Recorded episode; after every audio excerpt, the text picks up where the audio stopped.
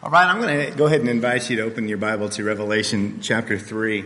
Um, we're going to be uh, kind of continuing a series uh, looking at the church in, uh, in Philadelphia this morning. Um, and we'll say a prayer in just a moment, but I was kind of, I was thinking about, you know, questions people might have. And, uh, you know, a lot of questions people have brought to me about, uh, you know, what would God write to the church of Meadowlark, for example? That's something that we think about. Uh, what would God write to the church in Fort Collins? What would God write to the Church of America? Um, how, how do some of these messages really convey and how do they relate uh, uh, to our circumstances? And I was thinking, man, what a tough question that is to answer.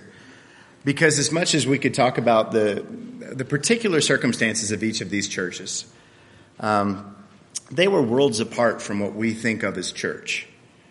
Um, when we think of as church, um, and I'm just, I read this hilarious article, and I'm not doing this to make fun of any church because it's just it's just funny, and we should make fun of ourselves because that's healthy. Um, these these these are names of churches uh, today, uh, and and these were separated in the article I read by. Uh, the random word churches, the grocery store romance novel churches, the gated community churches, the nightclub churches, the gym churches, the internet startup churches, and the spa churches. These are the names. Create, Destiny, Dream City Church, Reality Church. I think Dream City and reality are probably at odds with each other. The Intersect Church, Elevate, The Compass, Rise, The Red Door Church, The Branch, Harbor, The House, The Journey, The Orchard, The Painted Door. Man, you, you know that's a hipster church. Okay, okay. The, the river, burning hearts. Okay, this is the romance novel section. These are actual names of churches, by the way. I am so sorry to anybody listening online that goes to one of these. We're called Meadowlark. It's a bird. Okay. Uh, burning hearts.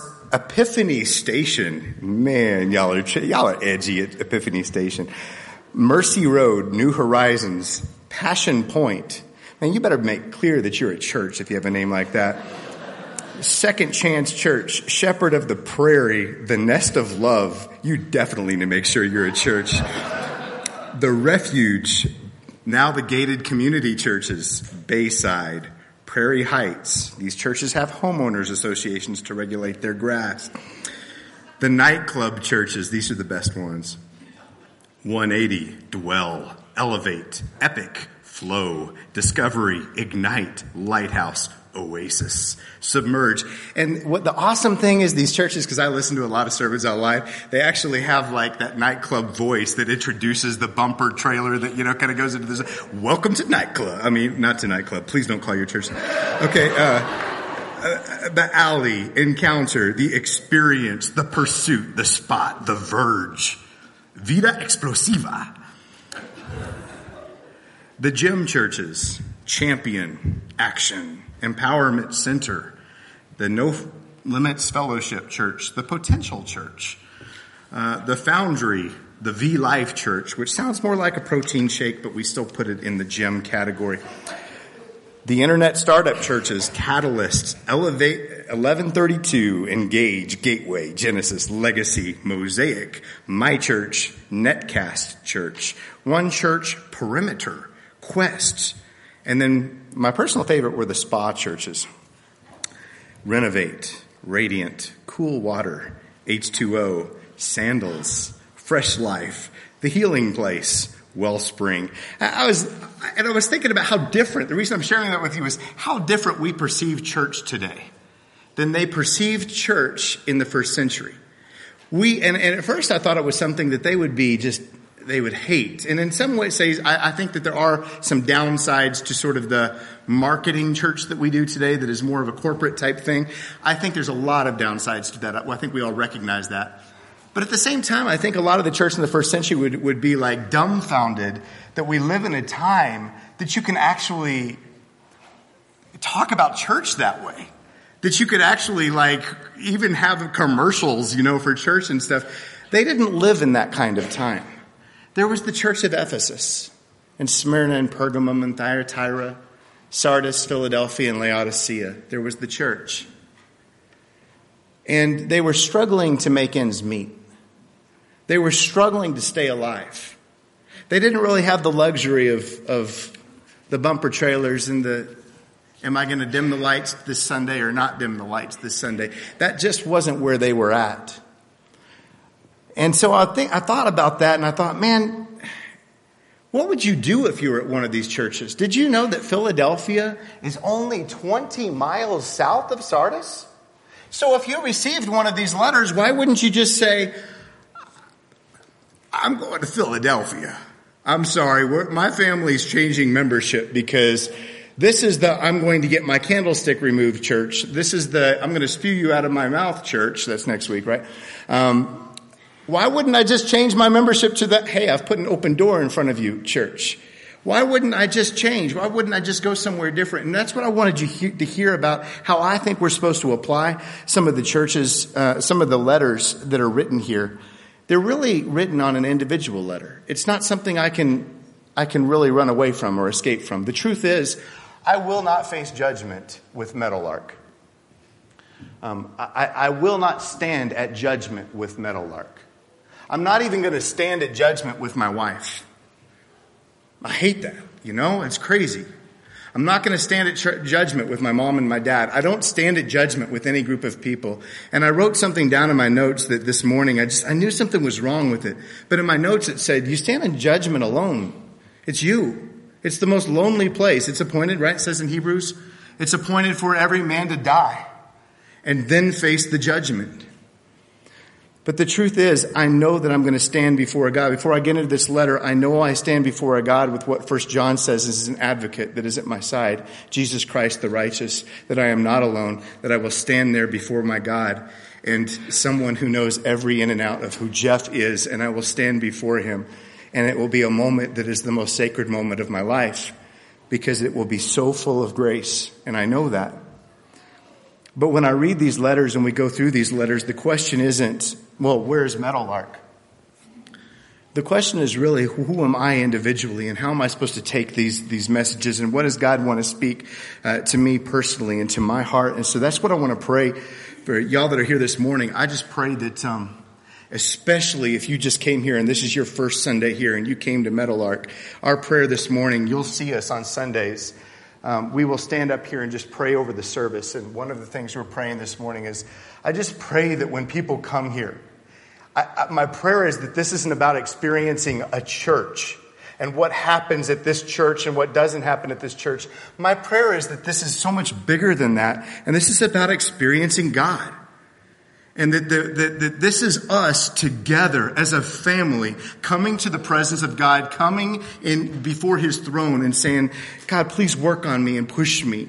Don't allow me to be stagnant in my faith. And every week we've been challenged on something. We've been challenged on involvement and challenged in giving. We've been challenged in all of these different ways before Him. It's like, what happens in 2018? What's going to happen in my life to say, get up and start moving forward? Start leaving behind the junk that has been in your life for so long. Start moving out of it and start making changes. Stop defining yourself by your pasts and start defining yourself by Jesus Christ alone. That's been the point of this, this, um, this series of messages from Revelation. So before we get into this church of Philadelphia, um, let's go ahead and open up a prayer uh, and just lift our hearts before God. And let's do that. Oh my God, I, uh, I ask that you would do that in our lives. Um, that you would, I, I praise you. Uh, and I, I, guess even with some of the downsides and the dark sides of it, I, I praise you for the freedom that we do have.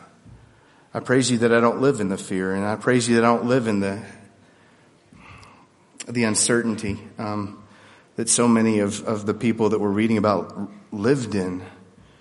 But I pray, God, that we won't allow, just like John said this morning, I pray that we won't allow ourselves to get comfortable in that that we would push ourselves, that we would understand that we are on this massive Titanic that is sinking. And regardless of whether we got good rooms on it or bad rooms on it, it's going down. And, and you've given us something so much more. And I pray, God, that we would look to you and just cling to you with everything we've got. I love you so much uh, for giving us this, this message. It's in Christ's name we pray. Amen. A few weeks ago, David Wheat asked, asked me if I knew how many cities were named Smyrna in the United States. Uh, States. That was a typical David Wheat question. Very I don't know. turns out there's 19 Smyrnas in the United States. There's 26 Philadelphias. The rest of the churches didn't get much. And uh, we kind of arrived at the conclusion wow, we seem to be naming ourselves after the churches that got good reports, right? You don't see any Pergamums in the United States, for example. You're not going to see too many of these. Um, but Philadelphia is actually a super positive letter. One thing I want you to know that these two churches have in common, Smyrna and Philadelphia, the two that kind of got positive messages, I want you to know that uh, the first is called a poor church. They're struggling with poverty. The second, Philadelphia, is called a weak church. And it's so in line with Jesus' character, and we talked about it in class this morning, that it's so in line with Jesus' character that his heart always went out to the weak and to the poor and to the hurting, to open up a door, to open up access to him. And where his fury, you know, when he just got agitated, we got angry, it was because somebody was shutting the doors of the kingdom in somebody else's face. And that's what really set him off. And so, this church of Philadelphia, we're going to kind of talk about some of this. Um, but first, I want to just read to you two quotes from a historian. I won't, that, and I'm, then I'm done, okay? So just listen to these two quotes. These are from Strabo. He's a Roman um, historian who wrote about the same time or earlier that Revelation was written. And this is what he says about Philadelphia.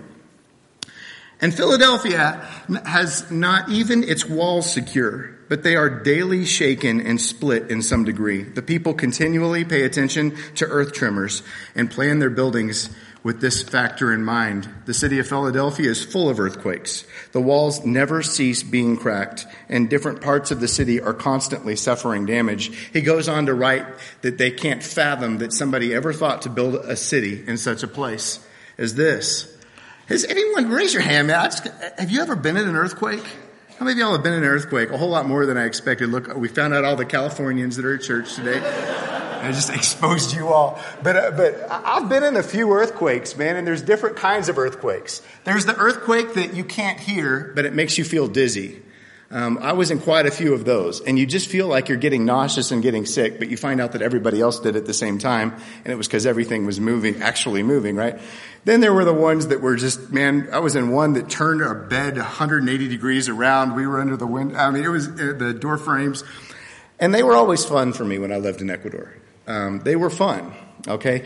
Uh, sometimes terrifying, but oftentimes fun. But I can tell you this: if I had to do it every single day and you felt those tremors every day, it would get old and it would get terrifying. They lived in a place that they knew was going downhill. And I mean, the, the rocks around them and these pillars um, kind of attest to it. You can see some of the cracking. Now, these were built in the Byzantine period, so they were built after uh, Revelation was written. Um, the city was completely demolished, completely destroyed, and they knew that that was coming. So that's important to the book. It's important to the writing of this book because he's going to go on and he's going to begin with this text, and we're going to come back to some of that here. To the angel of the church in Philadelphia, write, These are the words of him who is holy and true, who holds the keys of David. What he opens, no one can shut. What he shuts, no one can open.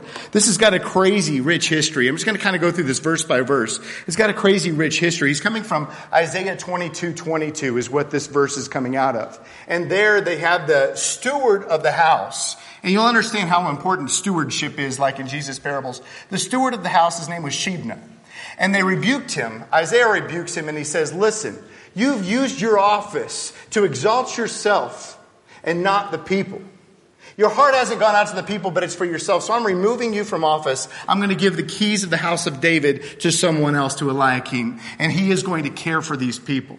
And so the idea of this coming from Isaiah when he says, man, I'm going to change some things. We're going to change stewardship. Matthew 16, 16 refers to this verse when Peter says, you are the Christ, the son of God. And Jesus looks at him and he says, man did not reveal this to you, but God revealed this to you. And I'm going to give you the keys of the kingdom. It's the same idea that's at play here. But he says this, I am the one. And if I put an open door before you, no one can shut it. Throughout Revelation, Jesus is presented as the one who holds the key of David. He's presented as the root of David. He's presented as the offspring of David in chapters 5 and 22. Um, but I want to talk to you about what a door is and why a door, this open door, is so relevant to this passage. Um, a door, an open door in front of you, is a way out. It's a way out of whatever you are in. And I want you to think about the circumstances that you've either been in or maybe you're experiencing even now. Where you're like, God, I need a way out. I need something different. Life has been this way. This is where I'm at and I want, I want change. That's what an open door represents in this context. Change and a way out. But it's also this, it's a way into something completely new a way into a, a transformed world, something that is totally different than what it used to be. My favorite thing about talking to some of the wiser people that I, I, think that God has surrounded me with in my life, especially in this church, you talk to people and, and you find out that life doesn't have to be the way it is. That they've gone through stuff, they've gone through pain, they've gone through sin, gone through jail, gone through all kinds of junk in your life, and God provides transformation. And so the lie that you are who you are and nobody can change is completely exposed in Christ. It's a lie. He provides new life, and that's what this open door represents. Jesus said this in John 10 I am the gate. Whoever enter, enters through by me will be saved. He will come in and go out and find pasture. A door is for advancing the gospel, and that's the primary way it's used in the New Testament. In 1 Corinthians 16 and 2 Corinthians 2, the open door always meant an opportunity to share your faith and to share the gospel. In Acts 16, Paul wants to go to Asia, and a door was shut for him to go to Asia. He wants to go to Bithynia, and a door was shut for him to go to Bithynia. And then God called him a different direction. He says, Man, I want you to go to Macedonia. I'm shutting these doors and I'm opening these doors.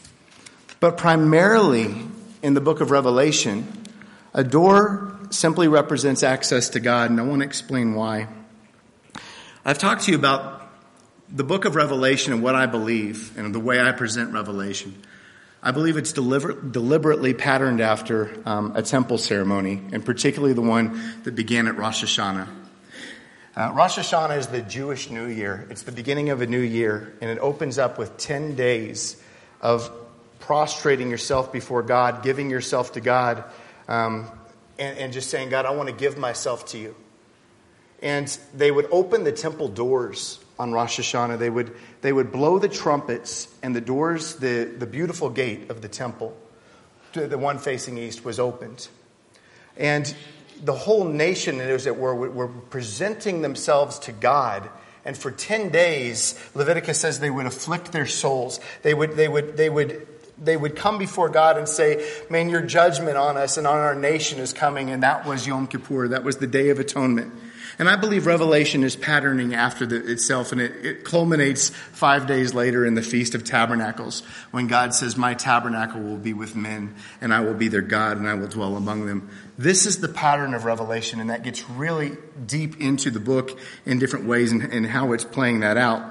But these open doors one, uh, I believe that that's what it's talking about because that's the pattern of the book. But secondly, because that's what it says in the next chapter. In, in chapter 4, verse 1, it says this After this I looked, and there before me was a door standing open in heaven.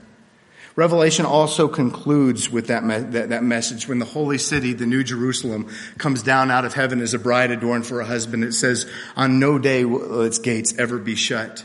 And the idea is this you, the nations, the world, you have access to me. I'm opening up the doors and I'm saying, I will be your God.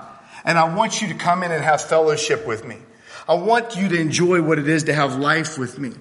And the reason that's significant is because what it goes on to say, it says, I, um, make sure I got this, yes. I know your deeds. This is verse 8. See, I have placed before you an open door that no one can shut. I know that you have little strength, yet you've kept my word and have not denied my name. I will make those who are of the synagogue of Satan, who claim to be Jews, though they're not, but are liars. I'll make them come fall down at your feet and acknowledge that I've loved you. Um, looking at this synagogue of Satan is the second time it's been mentioned. Get this. The first time was, was Smyrna. Okay, so there's a lot of sister things going on with the church in Philadelphia and with the church of Smyrna. But the synagogue of Satan, in my mind, represents simply that. It's the synagogue. It's, this is the Jewish synagogue. And throughout the book of Acts and throughout the New Testament, it's the Jews that are persecuting the Christians. It says this in 1 Thessalonians 2. You suffered from your own countrymen the same things those churches suffered from the Jews who killed the Lord Jesus and the prophets and also drove us out. They displease God and are hostile to all men in their effort to keep us from speaking to the Gentiles. Now get this. In their effort to keep us from speaking to the Gentiles so that they may be saved. In this way, they always heap up their sins to the limit, and the wrath of God has come upon them at last. I think 1 Thessalonians 2 14 through 16 really set the context for what's happening in Revelation. The Christians have been kicked out of the synagogues. They're living in a city that is crumbling. They're facing persecution from, on, on the Jewish front. And God says this I'm going to make those of the, the synagogue of Satan. I'm going to talk a little bit about why he calls it that. That say they are Jews but are not because they're Jews by blood, but they're not Jews by faith. They're not my people. Not, this is an anti Semitic message because he's also writing to Jews. The problem is they had fallen in love with a religion and fallen out of love with God. They didn't have compassion on their fellow man. And so he says this I'm going to make them. I'm going to make them fall down at your feet and acknowledge that I have loved you, that you are my people and I'm going to cause them to recognize this. A really crazy fun fact here is, and this is totally new to me, I'm going to keep kind of researching this, but everything that I've come across is that the Jew, Jews of the first century, especially the first couple of centuries, seem to have come to a point that they acknowledged that as a nation they rejected Jesus as the Christ. That's in a lot of writings. Um, it's even in Josephus, who never claimed to be a Christian. He acknowledges Jesus as the Christ. It's even in the Talmud. The Talmud, when um, we talked about it a few weeks ago, the Talmud specifically talks about how the nation became cursed in the year that Jesus died and became cursed for 40 years leading up to its destruction. It's as though they acknowledge the fact, and it seems like this even historically, that they rejected the Christ and their nation had become cursed. It's a crazy fact of history, and I, I'm going to keep researching it, but it seems that that is what happened but that I'm going to make them come to your, bow at your feet and acknowledge that I've loved you. This is what Revelation keeps doing throughout. He recognizes things as they are. The synagogue that's persecuting you, it's the synagogue of Satan. To Pergamum, the throne of the emperor that's demanding worship, that's, that's persecuting by people, that's the, that's the throne of Satan in your, in your place. The Herodian line, uh, there were seven Herods. They came from Edom, and it was associated with the color red. So what does Revelation do? A seven-headed red dragon standing before the baby Jesus, ready to devour him. It's talking about the Herodian line of kings. But I'm recognizing you as Satan himself. I'm recognizing these problems that are coming up in, in, in this world right now, the things that are they're interfering with my ministry, with church. This isn't people. This is Satan himself coming into the picture, and Revelation keeps drawing our mind to that. And that's something we have to do today, and I appreciated Bob do, saying that yesterday. We were at the, the ministry that we have downtown to the homeless, and uh, Bob he keeps saying this. He says, I know what's going on with my health. I know what's going on with our, our energy. I know what's going on with, and he keeps recognizing it as it is. These are tools of Satan that are coming in our life, and we need to recognize it for what it is, call it for what it is, and recognize that we're at war. And I love it when we talk about that language more and more and more. Um, last week, uh, uh, I don't know if you're here this morning, uh, but uh, incredible lady that's been a part of our, our church for a little while here recently, uh, Felicia, came to me and said, Man, I have a Bible study set up with a family. Would you come? And it was the most beautiful study that we had together with this uh, family. they they've moved back to El Salvador now, and they're going to be in Argentina. But we're studying with them, and, and the lady said something so incredible to me. Um, it was it was a tough study because it was in Spanish, and so there were times where I had to get her to repeat, and we're talking about. But she said this: "You don't need to say anything else. So much has happened to me to us in our lives that Felicia was led to us at exactly the right time, and you were led to us at exactly the right time, and we know that you're from God, and we know that." Whatever message you give us, we're ready to do. We're ready to just follow God. Now, those are scary words because I know that I'm wrong a lot. But I loved how she said, just said, I know God has done this. And I'm ready to go wherever God leads us. And we talked about, man, have you given your life to God? And you made covenant with Him in baptism. They said, no. And we need to, and we want to, but we can't. I said, why can't you? What's going on? We can't because we're not right in the eyes of the church.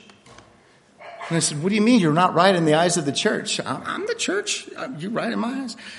What do you mean you're not right in the eyes of the church? She said, We had to pull out of the church in South America. We live in a small town and there's a church there. And the guy in charge of the church was abusing children. And I had to pull out of the church to protect our kids. And so we're not right in the eyes of the church, and so we're not right in the eyes of God. How about that? And I was just sitting there like on the edge of tears saying, How? Who thinks like that? What? How? And I was so angry. And I realized that that happens in people's lives. I was thinking, it's not us and God. It becomes us and the church and God. And all of a sudden, if I'm not right in the eyes of other people, and if I'm not right in the eyes of the, and if I'm not, all of a sudden I feel guilty before God, even if I was doing this to protect my children. And so we talked about it. I said, one thing I want you to know is by God's grace, He's putting an open door in front of you into restored fellowship with Him. And it's not through any man and it's not through any agency. This is an open door back to Him.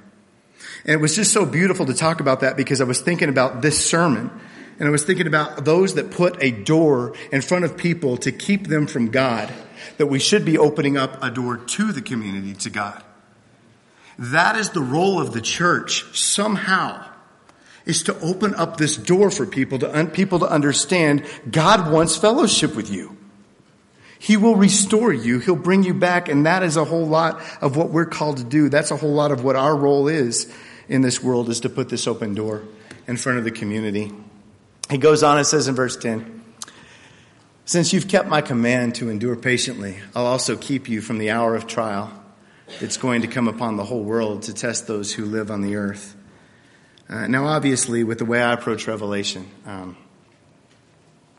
I believe that Revelation was a book that was written, uh, was fulfilled in around 70 AD.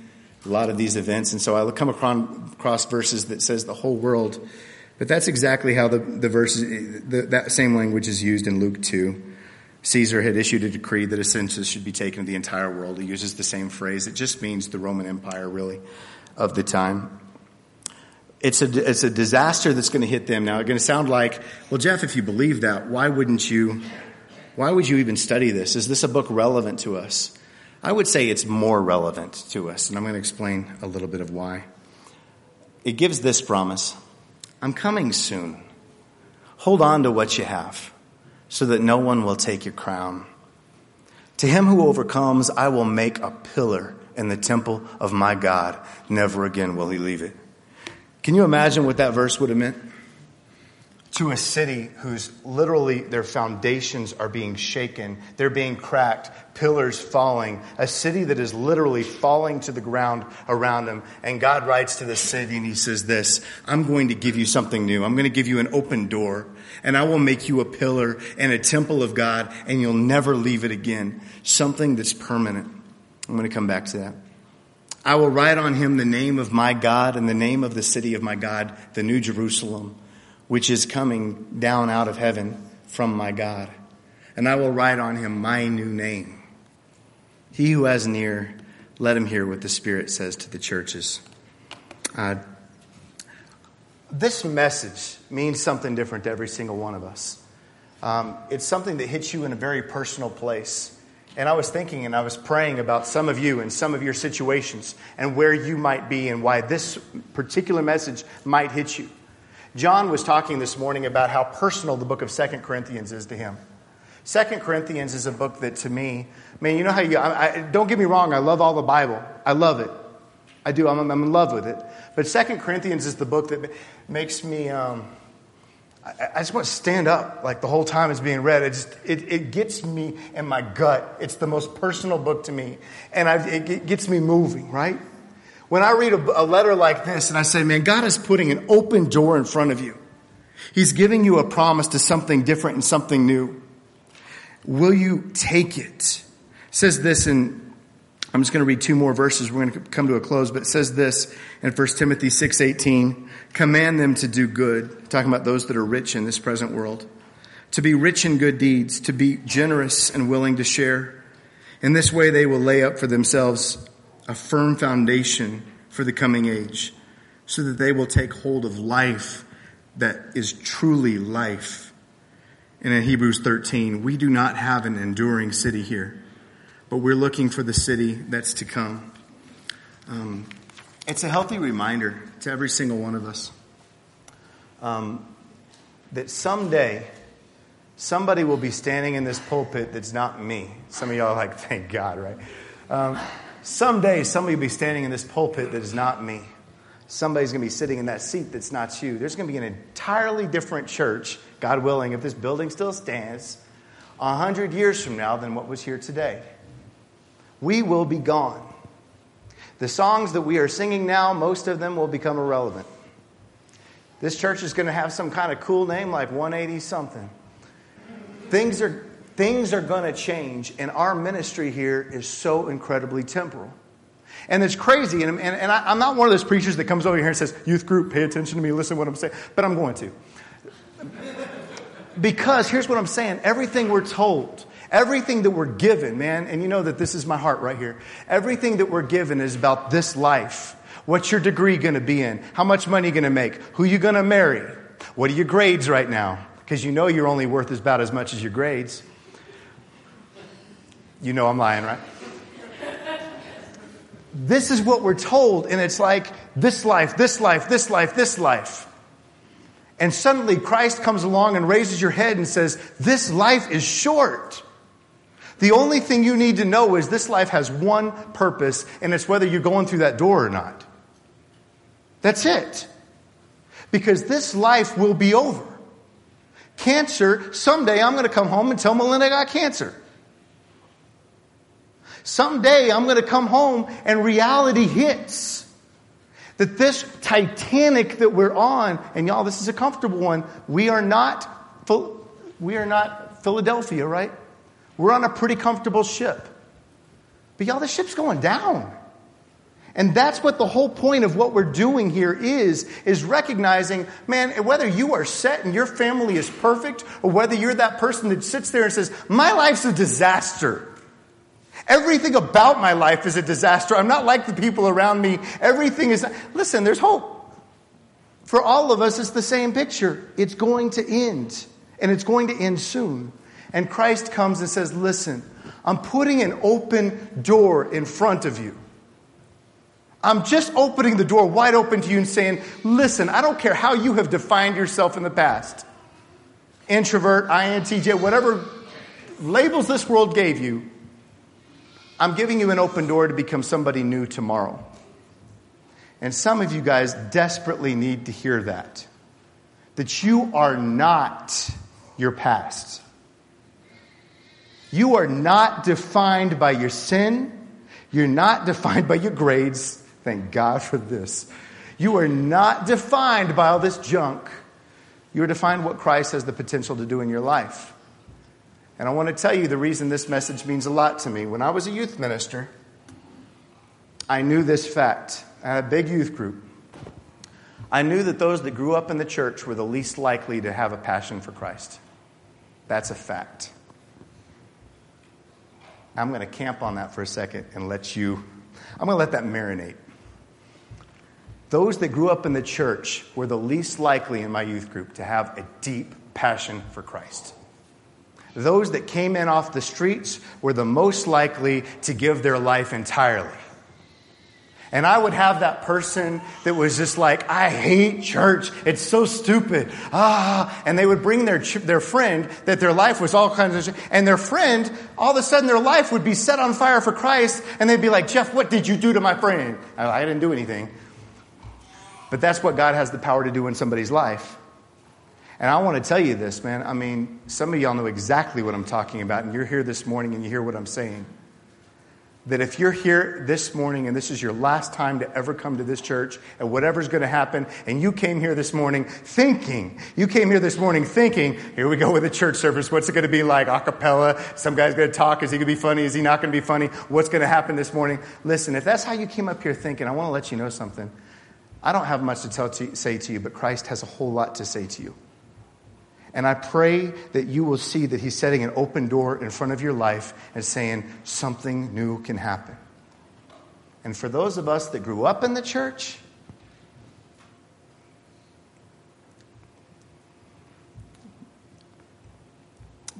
that something so sacred became something so mundane, God forgive us. That we have got to learn to fall at our knees before a sacred God again and recognize his deliverance for us. Jerusalem had to learn this message. The Jews had to learn this message, and the church today desperately needs to learn this message. Um, God needs to save my life as much as anybody else's. I sat down with a guy yesterday, and he was kind of trying to rebuke me uh, we were down at the shelter, and he said, These people don't need help because they're homeless. And I said, I know that. They need help because they're people. I said, That's the way I feel. I don't treat these people any different than I treat people in my own congregation. We all need help. We're all in a desperate place, and we all need Christ. And every single one of us will stand before his throne individually. And I praise God I'm not saved by my works, don't get me wrong. But I will still be held accountable by the deeds of this life and what I've done before Him. And I pray that for us, at least for what we're accountable for here at Meadowlark in our own lives, that we would be set on fire this year and that we would grow in discipleship. Let's pray. Uh, my Father, I love you. Um, for such a, a challenging message like you give to, to Philippi. Um, I pray, Father, for that person that's here this morning that, um, that needed to hear this, that needed to hear your words. My prayer, Father, is that each one of us will not lose sight of the humility that you want to plant in our hearts before you humility towards you and humility towards one another. I pray, God, for those that have grown up going to church, that maybe it become, became mundane to hear something as sacred as the gospel of Christ, simply the message of the cross, somehow became routine. And I pray, Father, that you deliver us from that and call us into a life of passion and sacrifice.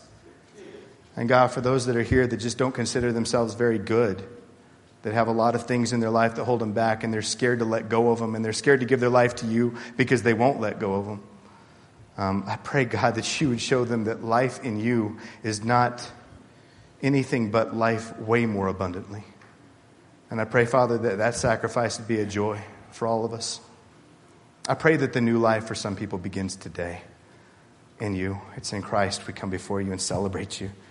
Amen. Let's stand and worship our God together.